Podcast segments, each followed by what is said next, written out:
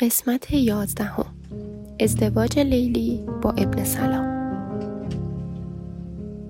با اینکه نوفل در جنگ پیروز شد، اما تقدیر چنان بود که لشکریان نوفل فلات نجد را ترک کنند.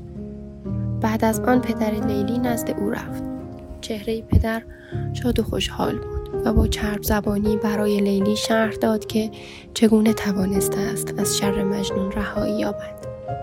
لیلی از حرفهای پدرش دگرگون شد، ولی در حضور او سعی کرد آرام بماند.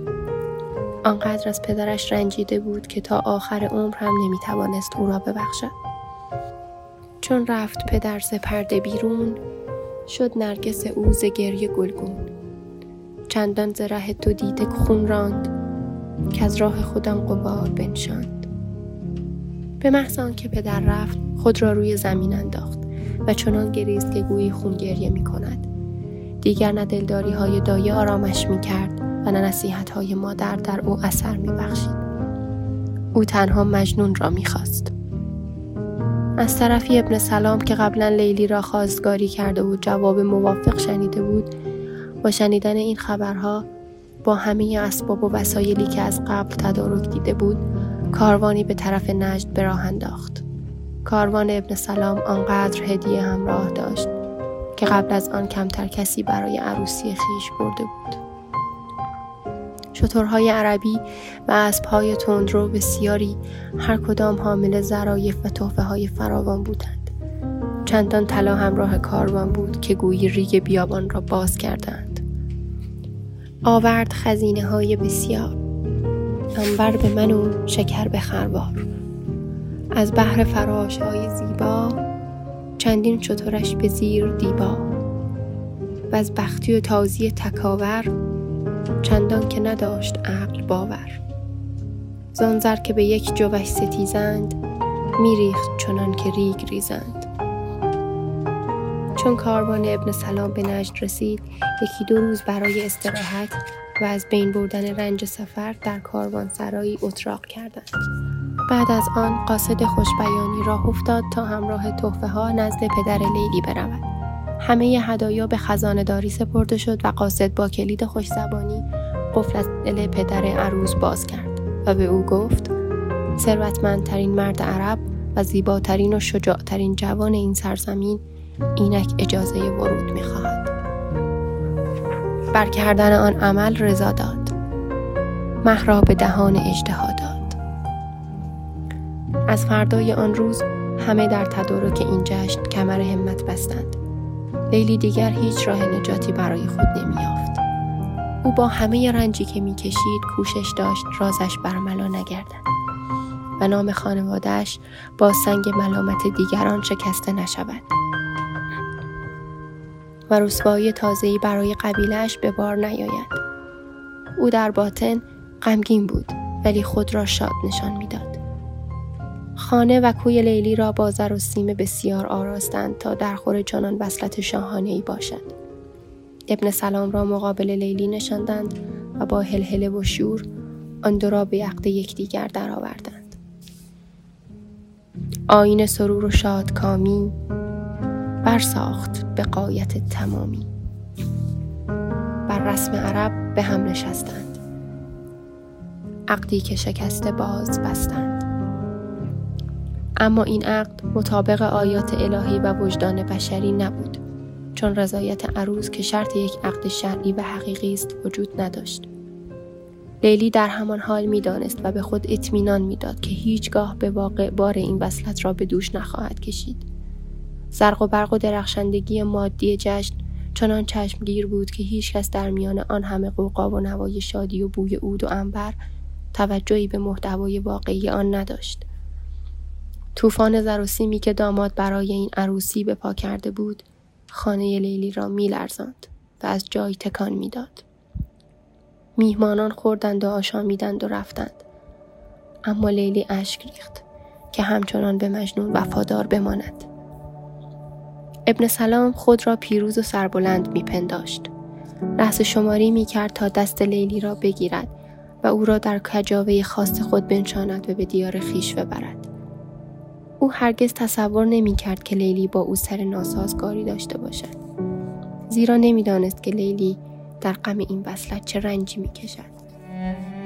فردای جشن ابن سلام شاد و خوشحال دستور آراستن محمل مخصوص عروس خود را داد و لیلی را با احترامی درخور برای سوار شدن دعوت کرد.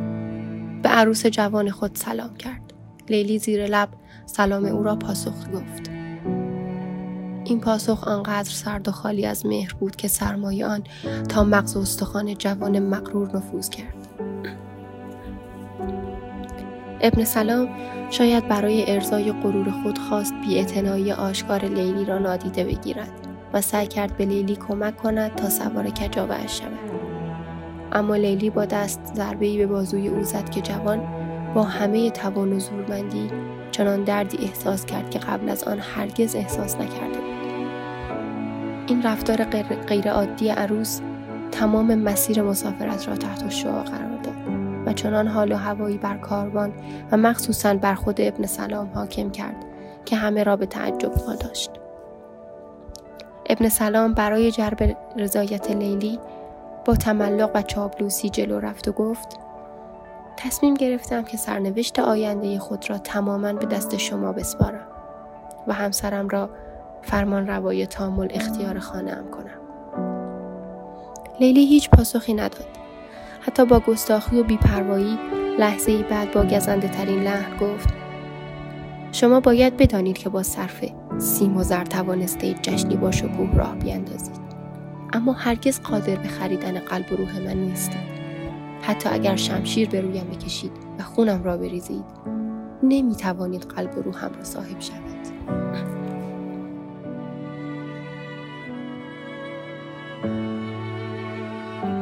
سوگند به آفریدگارم، کار است به صنع خود نگارم، که از من قرض تو بر نخیزد، گر تیغ تو خون من بریزد. به پروردگار جهان سوگند میخورم که اگر بخواهید مراعات حال مرا نکنید، شما را و خودم را هلاک میکنم. ابن سلام پیش از این از عشق لیلی به مجنون چیزهایی شنیده بود، ولی هیچگاه به روی خود نیاورده بود. اما حالا میفهمید که عروس جوانش به کلی از او روی گردان است و دلش را به دیگری سپرده است. وقتی به شهر و دیار خود رسیدند، ابن سلام چند روزی مدارا کرد و کوشید با لیلی آنچنان مهربان باشد که او تغییر عقیده دهد و رفتارش عوض نشود. ولی هر روز که می‌گذشت، لیلی بیشتر در حال خود غرق می‌شد.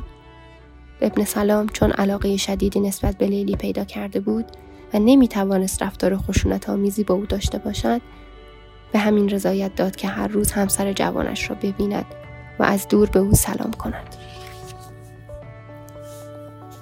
گفتا: چو ز مهر او چنینم، آن به که در روز دور ببینم. خرسند شدن به یک نظاره، زان به که کند ز من کناره. اما لیلی توجهی به این چیزها نداشت. او روزها با بی‌پروایی از خانه بیرون میرفت، کمی دورتر می ایستاد و چشم به راه می ماند تا مگر پیامی از مجنون دریافت کند. جستی خبری ز یار مهجور، دادی اثری به جان رنجور. چندان به طریق ناصبوری، نالید ز درد و داغ دوری. کان عشق نهفته شد هویدا، وان راز چو روز گشت پیدا. چون عشق سرشته شد به گوهر، چه باک پدر چه بیم شوهر. و اما بشنوید از مجنون. اون مدت‌ها بود که دور از خانه و کاشانه خود در بیابان‌های اطراف نجد زندگی سختی را می‌گذراند. هر روز از جایی به جای دیگر می‌رفت و جز آه کشیدن و اشک ریختن کاری نداشت. گاه گاهی احساس می‌کرد که باد بوی لیلی را می‌آورد. این مسئله چند روزی او را شاد و خوشحال می‌کرد. او هنوز خبر ازدواج لیلی را نشنیده بود. کان شیفته رسن بریده، دیوانه ماه نو ندیده. بر خاک فتاده چون ذلیلان، در زیر درختی از مغیلان.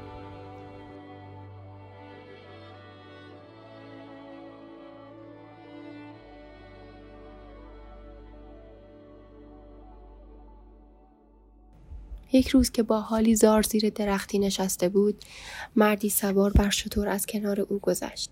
همین که چشم مرد به مجنون افتاد، چون از قبل حکایت عشقش را شنیده بود، با حالتی خشم‌آلود به او گفت: ای غافل و ای بیخبر از زندگی، آیا سماجت تو در این راه نوعی دیوانگی نیست؟ آیا می‌دانی به کسی دل سپرده‌ای که تو را فراموش کرده؟ او با مرد دیگری ازدواج کرده و اکنون با وی روزگار خوشی را می‌گذراند. آن دوست که دل به دوست سپردی، بر دشمنیش گمان نبردی. دادند به شوهری جوانش، کردند عروس در زمانش. باشد همه روز گوش در گوش، با شوهر خیشتن هماغوش. کارش همه بوسه و کنار است، تو در غم کارش این چه کار است؟ چون نقش وفا و عهد بستند، بر نام زنان قلم شکستند. مجنون با چشمانی از حدقه در آمده و دهانی باز خبر ازدواج لیلی را شنید. ناگهان طاقتش را از دست داد و آتشی جگرسوز وجود او را در بر گرفت و از هوش رفت. مرد سیاهکار هم او را به حال خود گذاشت و رفت. پس از طی مسافتی به پشت سرش نگاه کرد. چون مجنون را همچنان بیهوش دید، وجدانش بیدار شد و او را واداشت تا به نزد مجنون برگردد. این بار با عذرخواهی به او گفت: از آنچه گفتم شرمگین و خجالت زدم. سخنان من همه دروغ بود. حالا آمدم تا حقیقت را به تو بگویم. گرچه دگری نکاح بستش، از عهد تو دور نیست دستش. یک تب نبود که آن پریزاد، صد بار تو را نیاورد یاد. شویش که ورا حریف و جفت است، سر با سر او شبی نخفت است. حقیقت این است که همه می دانند لیلی هرچند از نظر ظاهر با جوان دیگری ازدواج کرده، ولی همچنان به تو وفادار است. جز نام تو نام دیگری بر زبانش نمی گذارد و غیر از تو کسی را دوست خود نمی داند. در هر لحظه صد بار از تو یاد می کند.